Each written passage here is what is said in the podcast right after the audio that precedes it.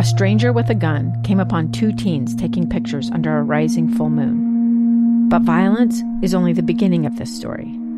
Sometimes I thought, there are no miracles. Yeah, there are, and this is a big one. I'm Amy Donaldson, and I've spent my career talking about how lives are undone by violence. The Letter is a podcast about how lives are remade.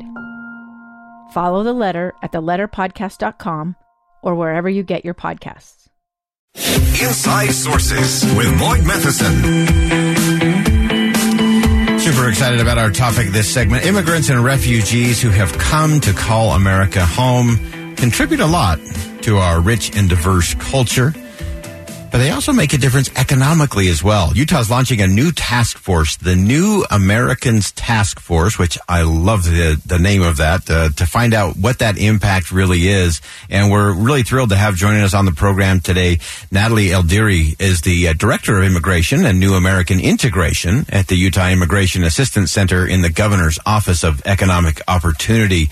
And uh, Natalie, thanks for joining us today. Thanks so much for having me. Uh, I think this is a wonderful task force to really start looking at and highlighting the vital role that new Americans have in in our communities and especially on our economies. Tell us uh, about this new task force. Well, we're really excited to be launching this task force. We had our um, our launch events yesterday, and the purpose of the convening was to present some of the latest research on new Americans in Utah that really highlights the contributions, and then a call to action to ask business community, uh, faith community, social service providers, so many other people to come and join us and help setting a statewide strategy for immigrant inclusion. So, give us some of the uh, the baseline findings there in terms of kind of where where are we starting? What do we know uh, when it comes to these new Americans having uh, an impact here in the state of Utah? Yeah. Well, we know that Utah's population and industries are growing, and with it, with it, its immigrant populations are growing alongside it. So between 2000 and 2019, the number of immigrants in Utah increased by 63.7 uh, percent compared to 41.4% nationally. So they account for about 12% of uh, our state's population growth and around 8% of the state's population. So lots of numbers there, but basically we see that uh, that immigrant population in Utah is growing um, just alongside um, other areas of our uh, growing economy and population. Yeah, and what does that uh, what does that economic footprint look like? How are they contributing to the economy again, especially here in the Beehive State? Yeah, well, there's two uh, ways that we're looking at this. One is in terms of workforce, and so we know that while um, immigrants make up about 8.4 percent of the population, that they are a growing sector within our uh, physicians, with manufacturing workers, and with healthcare workers. In fact, immigrants constitute about 19% of our manufacturer workers, so in a really important segment of that industry. Um, and many are uh, uniquely positioned to fill workforce shortages um, and just contribute to a thriving economy overall. And when we know we talk about thriving economy, we know that we need a strong tax base for that thriving economy. And so we think about the tax contributions and spending power of immigrants alongside that. Uh, I think that's so important to, to, factor all of, of that in. And uh, of course, we, we know that coming to a, a, new place is, is rarely easy, whether that's a, a refugee or somebody uh, coming to call America their home and to become a citizen. Uh, what are some of the obstacles that you are seeing and finding or things that we need to overcome in, in order to make sure we're really maximizing the power and the potential uh, of these new folks in our state? Sure. Well, I think we uh, talk a lot about, you know, Utah being a welcoming state, right? So we look at our industries, we look at um, different services and programs and uh, education, and um, just continuing in that spirit of welcoming that goes even beyond that to um, to a sense of belonging. So how are we creating workplaces and educational institutes that help immigrants feel like they belong in our communities. Um, and that's everything from um, having some support programs that help reduce language barriers. Um, we had some successful legislation just this past session around um, driver's license access and having the driver's license test available in different languages and to other um, immigration statuses of folks who are here uh, on a, uh, with uh, with different um, uh, residency statuses. And we know that you need a driver's license to get to work, to get your kids to school, to do so many things that are really critical uh, to setting down roots. And so those are some of the barriers, but we've done some really good work in um, overcoming some of those barriers, but we certainly have a lot of work to do. And that's why this task force is so important to help us identify what some of those gaps are uh, statewide. Um, a lot of this work has uh, has started here in Salt Lake City, um, you know, between Salt Lake County and Salt Lake uh, City Corporation to uh, really create inclusive practices, um, and of course with our uh, Department of Workforce Services. But we're now looking at a statewide footprint, and that's really exciting for us. Oh, t- uh, tell us a little bit about uh, kind of that broader footprint in terms of some of our more rural communities, uh, in terms of what kind of population is coming in there. What, is, what does that look like? Well, we're just uh, kind of hitting the tip of the iceberg with this new research data is statewide, um, but we haven't distilled it down to some of different counties and rural communities. Um, but we are launching a listening tour where we'll be going around the state um, along with uh, myself and then some and the convening partners to really uh, look at what's what's happening around the state with immigrant communities. Um, and so, taking this new American Task Force, the presentation, and the data to engage with stakeholders more personally um, and to listen and learn about the immigrant communities and some of the obstacles that they face um, around the state. So we'll be going to um, to northern Utah, central Utah, uh, southern Utah um, over the next handful of months um, to really get that perspective and add that into uh, to the task force commitments that we have um, around economic opportunity, connected communities, education, and and government leadership. Uh, so so important. We often talk about Utah as being a place where there is great upward mobility uh, and doing a good job of, of removing a lot of those barriers. What else should we be thinking about as uh, this task force continues to roll out, or things we should be watching for, where we can remove some of those barriers and again create that upward mobility path uh, for all? Mm-hmm. And I think there's just a, some uh, sometimes knowledge or communication gaps that happen. We're not doing direct outreach into immigrant communities to let them know about all the opportunities that the state has to offer to all of its residents. Um, and so we're um, excited to be able to uh, to be able to to increase those communication channels statewide in terms of what are some of those opportunities. And then again, the task force will help to illuminate some of those gaps.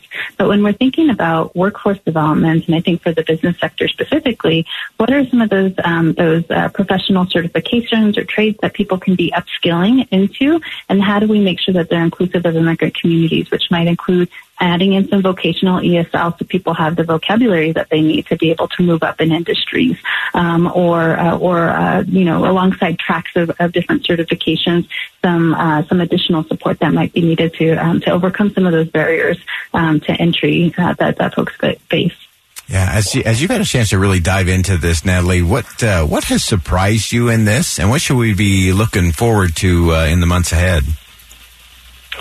I think uh, what has, um, I won't say it surprised me, but one thing that I've been particularly pleased with is um, the, the mobilization, um, of course, with the convening partners for the New Americans Task Force is the Governor's Office of Economic Opportunity, the Salt Lake Chamber, the Economic Development Corporation of Utah, and the World Trade Center. And between these four entities and the uh, the stakeholders that that really engage with our work in each of those organizations, there's been a great deal of support across the board and a really um, you know curiosity and interest and wanting to understand who um, who are the new Americans that are in the state, um, and a real receptivity to learn. And we want to make sure that we're continuing that receptivity to learn, um, because that's really the foundation of where our work begins.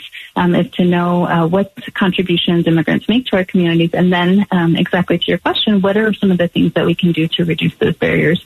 So I've been really pleased with uh, with the, um, the, the warm reception that we've had uh, from all sectors of the community and major stakeholders, and, and particularly within the uh, the business community, um, and looking at some of those key industries that we know are growing within Utah's economy. Uh, fantastic.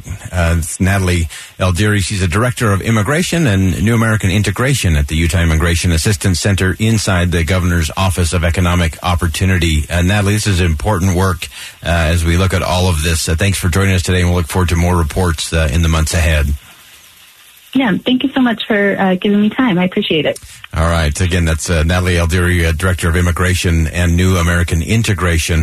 Uh, and this new task force, uh, I love it. It's the Utah's New Americans Task Force looking at the vital role that new Americans, uh, whether they're coming here to make America their home, whether they're coming as a refugee, they have significant impact on our communities and on our state and, of course, on the nation as well. Uh, but especially here in the state of Utah. As long as we can continue to provide a welcoming space, as long as we have businesses that are willing to partner and work together, to make sure those resources they need. Uh, Natalie pointed out some of those things that are just crucial. You know, you don't think about, oh, got to have a driver's license if you're going to drive the kids to school, if you're going to get to work.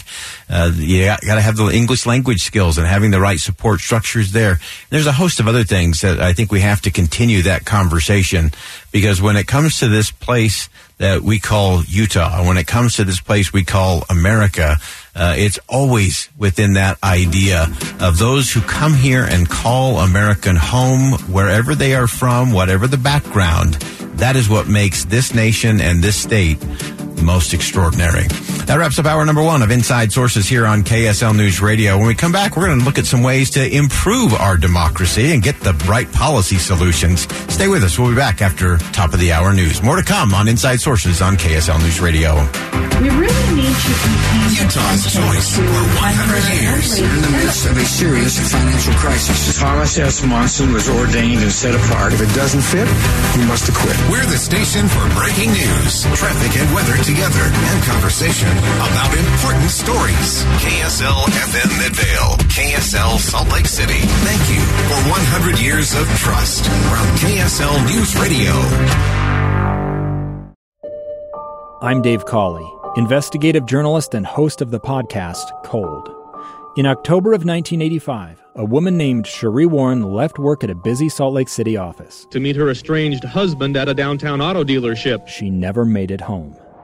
Sheree's car surfaced weeks later in Las Vegas. in the parking lot of a hotel casino. No one knows how it got there. Strange. It was strange. Both Sheree's estranged husband and her boyfriend raised suspicion for investigators, I kind of thought that he might have done something. but no arrests were ever made. In Cold Season 3, we dig into double lives, make new connections in the case, and examine the difficulty raised by reasonable doubt. We want answers just as much as anyone else. They have creeps like that now too, so nothing's changed. That's the new Cold Season 3 The Search for Sheree, now available anywhere you get your podcasts.